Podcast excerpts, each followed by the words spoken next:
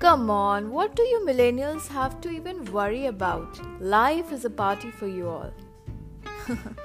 to some, millennials are lazy, self centered, privileged, social networkers who are glued to their screens and have no responsibilities.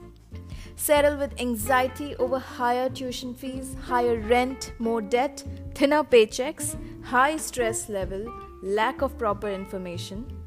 Millennials have it tough. They have it all at the touch of their fingertip and still seem to have a lot less than what others expect. On this podcast, I'm going to help you solve the three riddles of your life money, health, and productivity.